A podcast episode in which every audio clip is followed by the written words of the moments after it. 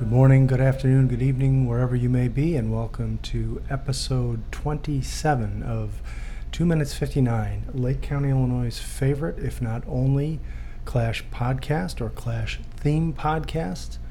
I got to clarify because we don't always talk about the Clash on every episode, but we certainly talk about issues relating to the Clash or inspired by the Clash. Today, however, um, I think we'll focus more on, on the band, and uh, and I'll get to that in a moment. My name is David Von Ebers. I'm your host. I typically record this on a weekly basis. It happens to be Friday the first of September as I'm uh, working on this week's episode. And I saw on uh, Twitter and other places that this week marks the fifty-fifth anniversary of the Uh, I don't know if anniversary is really the right term, but fifty-five years ago this week, the city of Chicago hosted the Democratic National Convention. And if you're familiar at all with uh, that time period in our history, and you may very well know that was a controversial and traumatic um, event, capped off by what um, later became known as a police riot in the Grant Park area of downtown Chicago. Police riot meaning the police effectively started the riot by pretending to be protesters uh, and kicking off the violence, and then that led to actual violence between the police and the National Guard on the one hand and uh, mostly student protesters or young protesters on the other. It also uh, marked um, a real defining moment, and this is going to relate to what we're going to talk about today, but it was a real defining moment for the Democratic Party in the United States. Uh, there, it had splintered already into factions, with a sort of a more traditional populist faction, uh, you know, that still in many places supported segregation. It wasn't particularly open to integration and things like that. And that also uh, supported the um, the J F K slash L B J led war in Vietnam. There was another uh, side, a growing uh, part of the party, or growing part of the left, I suppose you could say, that opposed the Vietnam War and supported the civil rights movement. And that uh, that dividing line, in a sense, kind of splintered the Democratic Party. And going forward, the more left-leaning part of the party basically took over, and, and the pro-civil rights and anti-Vietnam War aspect of the party, or portion of the party, or what, however you want to um, phrase it, largely took over. Bef- and so that is kind of what I want to talk about a little bit about today, not the Democratic Party and not politics, but Vietnam in particular, um, and, you know, Uh, how the Vietnam War both impacted the American political scene, but also impacted the Clash, and impacted the Clash quite a bit. And we'll talk about that um, as we go forward. And in particular, we'll talk about uh, two tracks, one off of the Sandinista record, um, which is Charlie Don't Surf, and the other, uh, Straight to Hell, off of, the, off, off of Combat Rock. Combat Rock, the last uh, uh, studio album of the original lineup of the Clash. In any event, um, but we'll get to that in a minute. Before I get to the Clash-related um, or the Clash slash Vietnam-related part of it, I, I want to talk, just kind of reflect back a little bit on that year, nineteen sixty-eight, because nineteen sixty-eight is really like, you know, the first year that I can kind of remember things happening. Before nineteen sixty-eight, you know, I might have some sort of vague, uh, kind of shadowy memories of when we got a puppy, or, you know, things that happened around the holidays or that kind of thing, but not real distinct memories. But nineteen sixty-eight, partially because there was a lot of trauma that occurred in nineteen sixty-eight, Uh, you know, I, I have some fairly distinct memories of. I remember, for example, and I think I mentioned this in an earlier episode, I remember the day of the King assassination. I remember uh, a whole bunch of events surrounding the King assassination in, in April of that year. I was only in kindergarten at the time, hadn't yet turned six years old, but I, I remember kind of hushed conversations in our house. And I remember, you know, uh, not long after that, there was uh, a, sort of an uprising on the west side of the city of Chicago. I remember, you know, I was aware of Vietnam.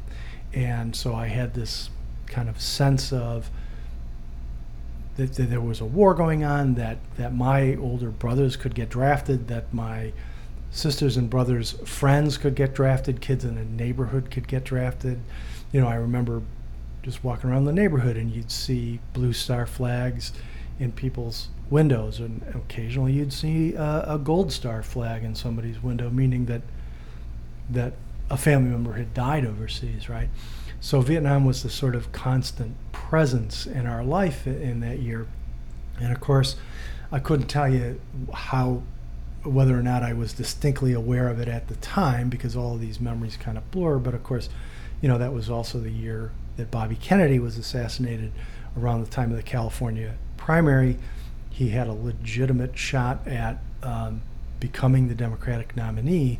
And, you know, when I was mentioning earlier this schism, so to speak, in within the Democratic Party, I mean, he um, he really sort of embraced the left wing part of the party, um, the you know the, the pro civil rights and anti-Vietnam War part of the party, and yet had this family name that that people, of course, would have associated with the old-timey Democrats, the, the, the New Deal Democrats, the pro-union Democrats, and all that. Um, and so who knows, if he had been the nominee, would he have defeated Richard Nixon? Would the United States have taken a very different course in Vietnam after that? You know, would would the um, enforcement of civil rights legislation have kind of picked up and, and accelerated had Bobby Kennedy Uh, become president in nineteen sixty-eight. There's a lot of fascinating speculation, but of course, you know, his assassination um, in some ways probably inspired even more intense protests at the Democratic Convention. And as I mentioned, that happened in Chicago. Chicago was the host city. I was keenly aware of it. We were aware of the unrest that was going on there. It was on the news, and, you know, everyone was talking about it. Um, my siblings had friends from high school and college who went to to protest uh, and so forth. And so this was really kind of front of mind for us um, in my family, pardon me, with, with brothers who were draft age. Um, and, uh, you know, again, my siblings, all of their, their friends were in that. My brothers and sisters' friends were in that age group.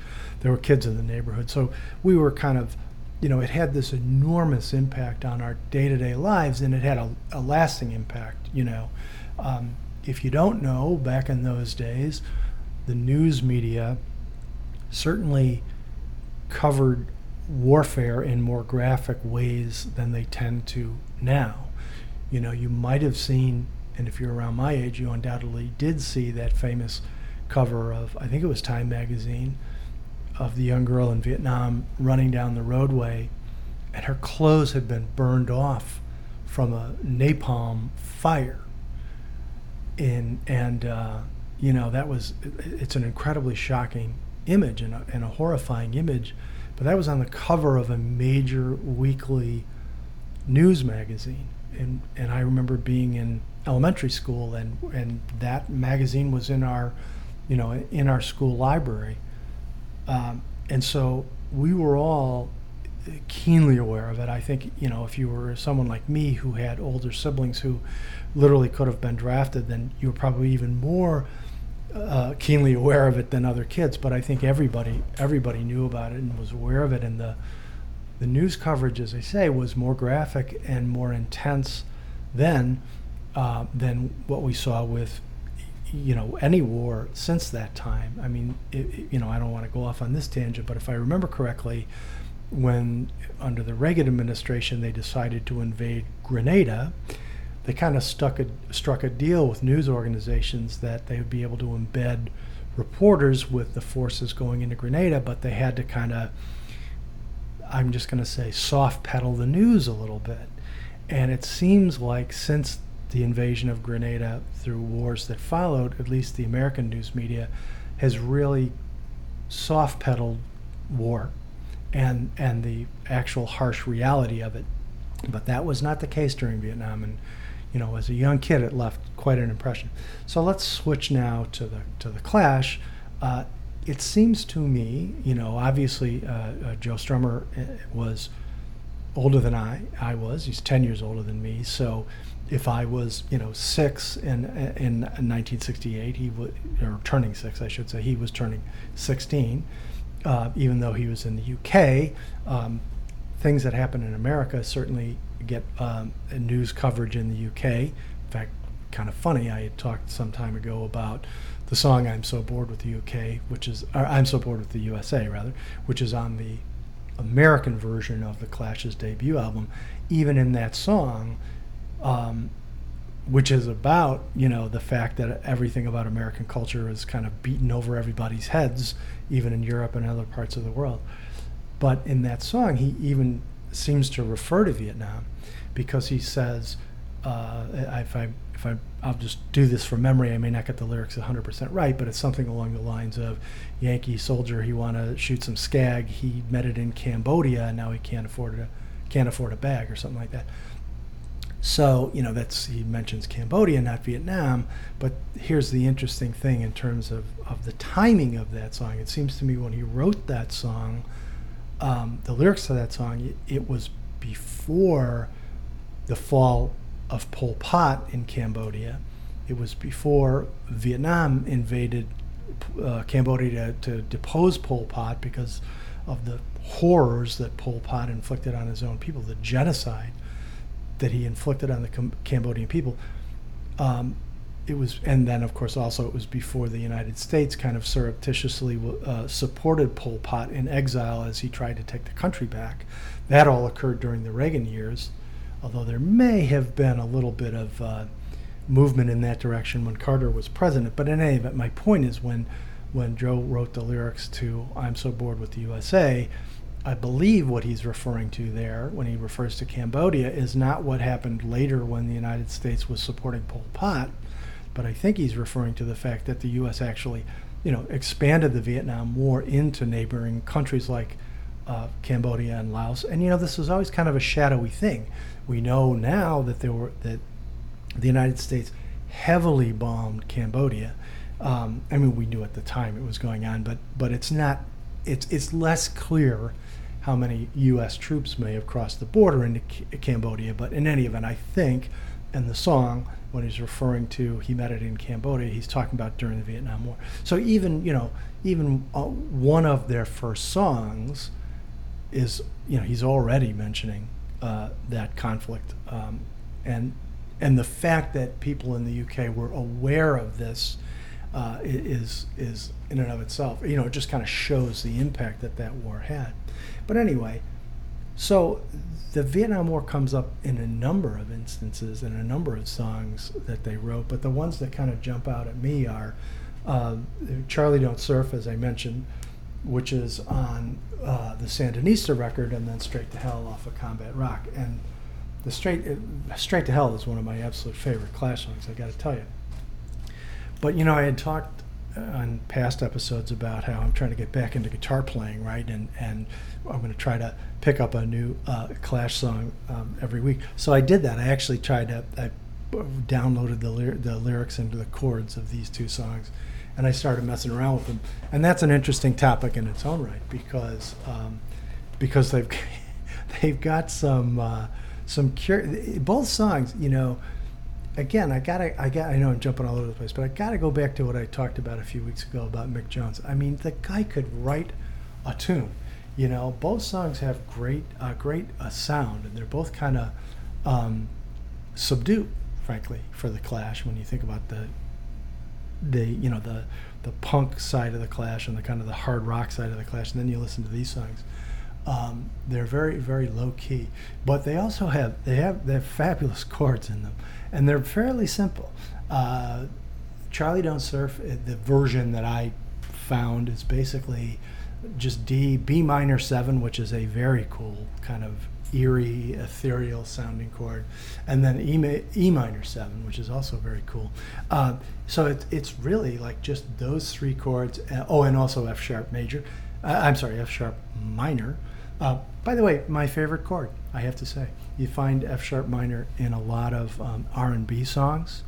Um, you find it paired a lot of times with B or B flat. You find it paired a lot of times with B minor, um, and it's a very soulful kind of uh, sound.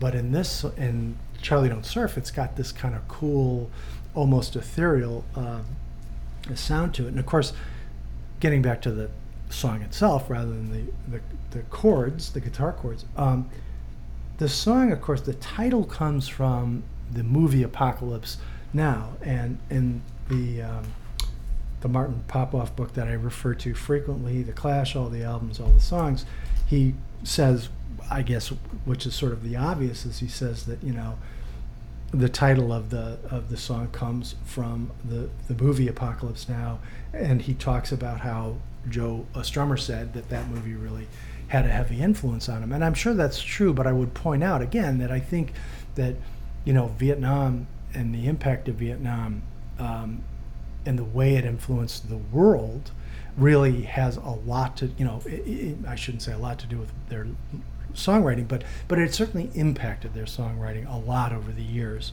And, um, you know, he took that line, again, you know, the way Martin Popoff describes it, I think it's consistent with the way I've always viewed the lyrics of the song, um, talking about, again, you know, the effects of imperialism and and exploitation, um, really by you know by all Western countries um, in a lot of ways, but certainly this is focusing specifically on the U S and and Vietnam. Um, but you know, the, some of the lyrics are really wild. Like he says, uh, one of the first verses after you know that introduces with the chorus, "Charlie Don't Surf, but we think you should." It goes, "Everybody wants to rule the world, must be something we get from birth. One truth is we never learn, satellites will make uh, space burn. We've been told to keep the strangers out, we don't like them starting to hang around, we don't like them all over town, across the world we're going to blow them down."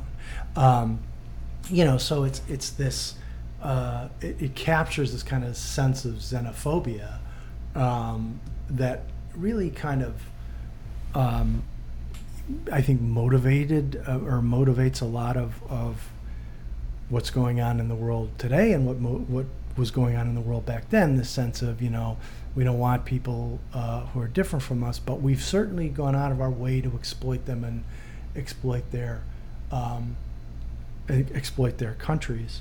Um, So, you know, I, I think that's sort of an overarching message of a lot of their songs. Washington Bullets, obviously, also from Sandinista, is on that um, on, on that same theme. Although, just as a side, as an aside, the interesting thing about Washington Bullets is, first of all, it's, it's focused on Latin America, not on Vietnam, but also the one of the main points of um, that song is that when the United States elected not to get involved in the affairs of Nicaragua, the revolution was ultimately successful. And so, uh, you know, it, it's a little bit different uh, story about American involvement, or in that case, America stepping back and, and letting a revolution take place.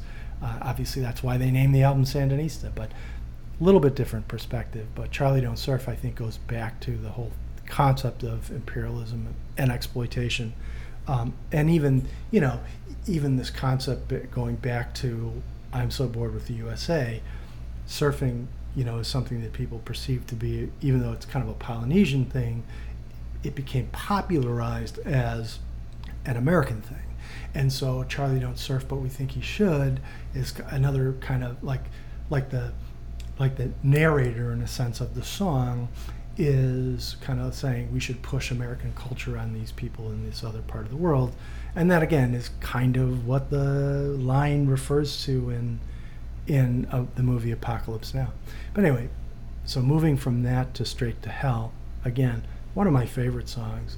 And I, I can I can still recall the first time I actually heard the song. I didn't hear it on the album because I didn't own the album yet, and you know, uh, neither did any of my college roommates yet. And that, that was always the key thing is, you know, if I didn't have an album, one of my college roommates had it. And that's how I usually heard new music, but I heard Straight to Hell the first time when they played it live on Saturday Night Live, um, and was totally blown away by the live performance, um, which actually, if I remember correctly, was pretty true to the studio version. And we did have a radio station here in Chicago that played it from time to time, so it did actually make it on, on the air. I think that um, whereas Charlie Don't, Don't Surf is maybe more of a high, excuse me, kind of a high level view of imperialism and the pushback, the reaction against imperialism, I think that uh, Straight to Hell tries to tell a more personal kind of story, although the lyrics are abstract and, and sort of, you know, poetic, I guess you could say. I mean, they're they're more metaphor than than um, directly making a point.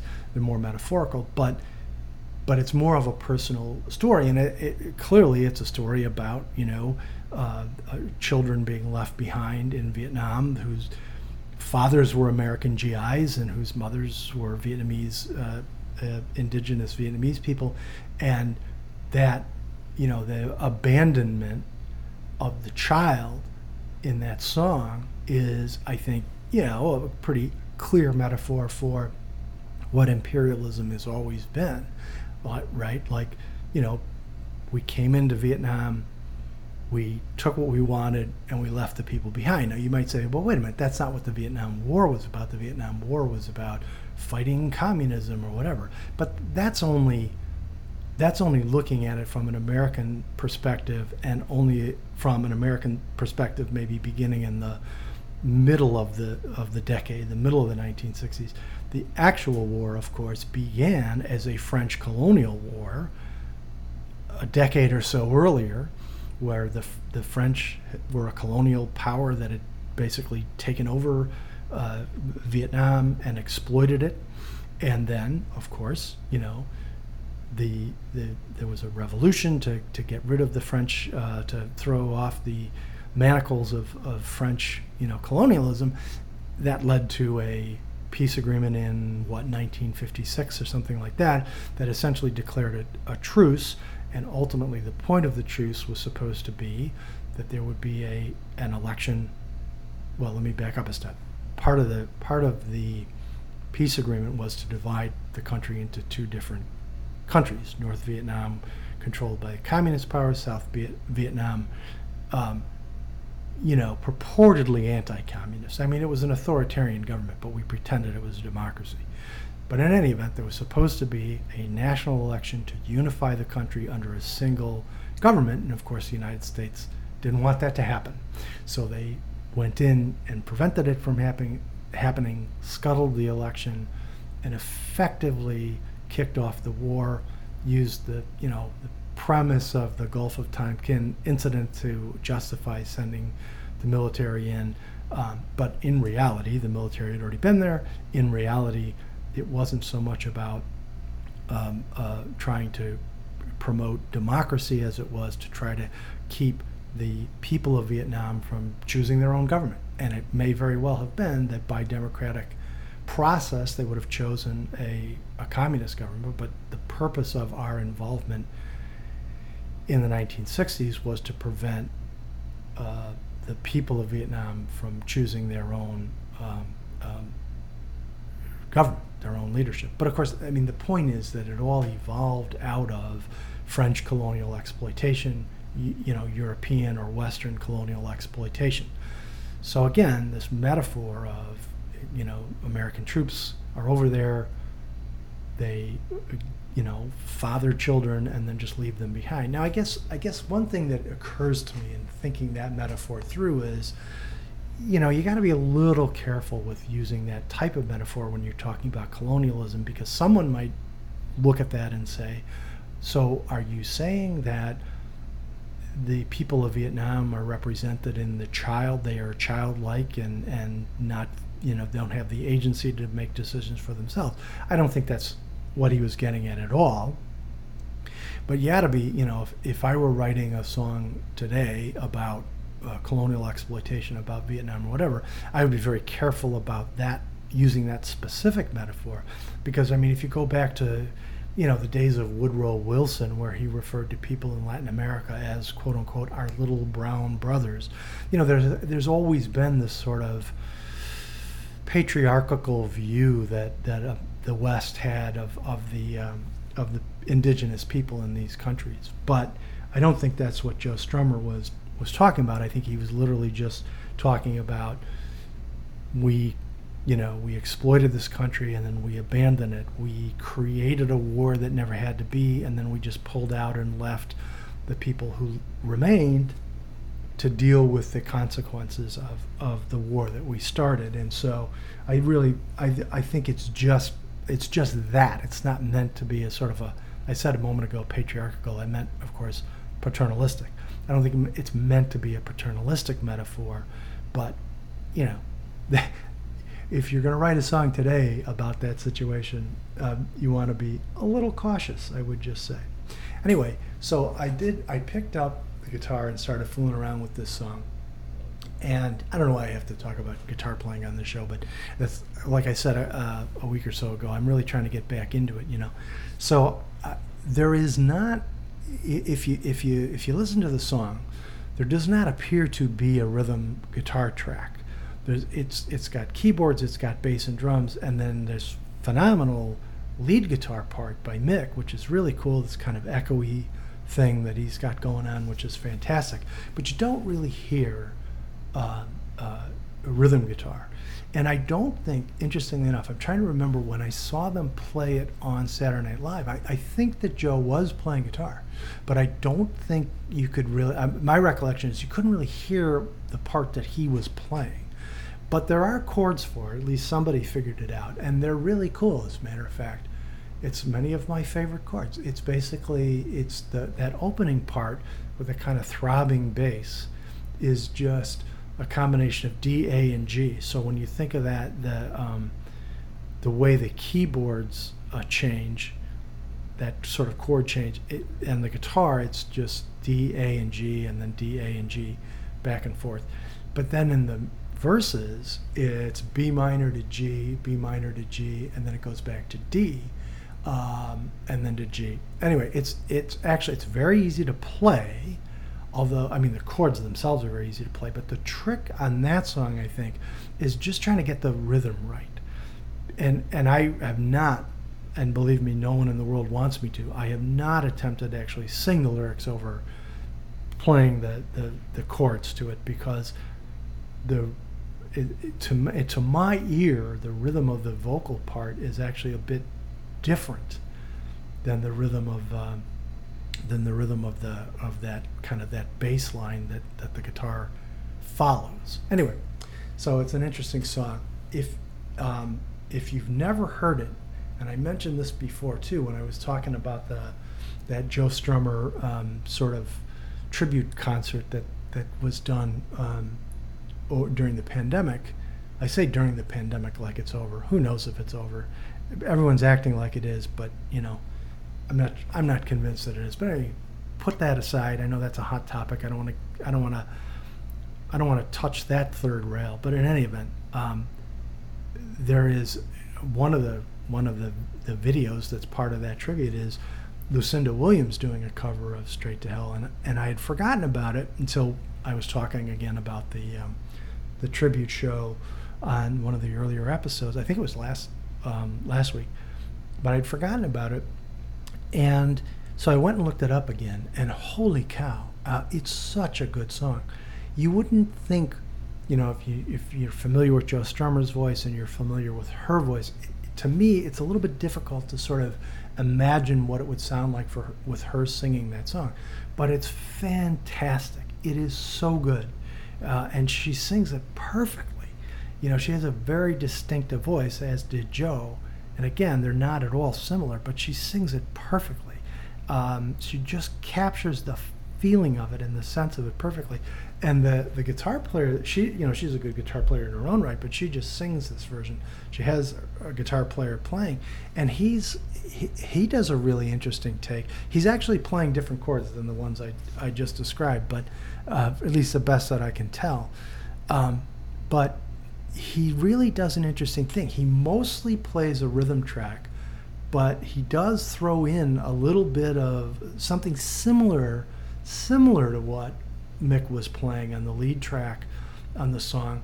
Um, but he's playing it on, on a Gibson S G, and it's got this kind of, you know, crunchy sound that that that um, that guitar has, and it really um, I kind of lost my train of thought there. It it really it, it's it's subtle. It's not in your face, but it's got this real hard kind of rock edge, and the production quality is really cool because it the whole song has this kind of echoey feel to it. So it does they they keep that sort of ethereal feel that the Clash achieved with that song, but with this sort of, um, you know, kind of, you know, a little crunchy, kind of uh, droney guitar underneath it all, and it I don't know, it's, it's really fabulous. Um, but it that, that it's got that kind of classic uh, Gibson S G sound. Uh, anyway, it's a great version of it. But so those are my, that's my rambling conversation about um, the influence of uh, the Vietnam War and the Clash. There's way more to it than that, of course, and it's something that will undoubtedly uh, uh, come again. But, um, you know, it's, it's again, like all things Clash related, it's not at all irrelevant given um, the state of the world today. And uh, so that's certainly something we will revisit again. Any, anyway... Thanks very much for listening. If you have any thoughts, please share them in the comment section below. Uh, I'll try to get back uh, on top of things next week. And thanks for listening.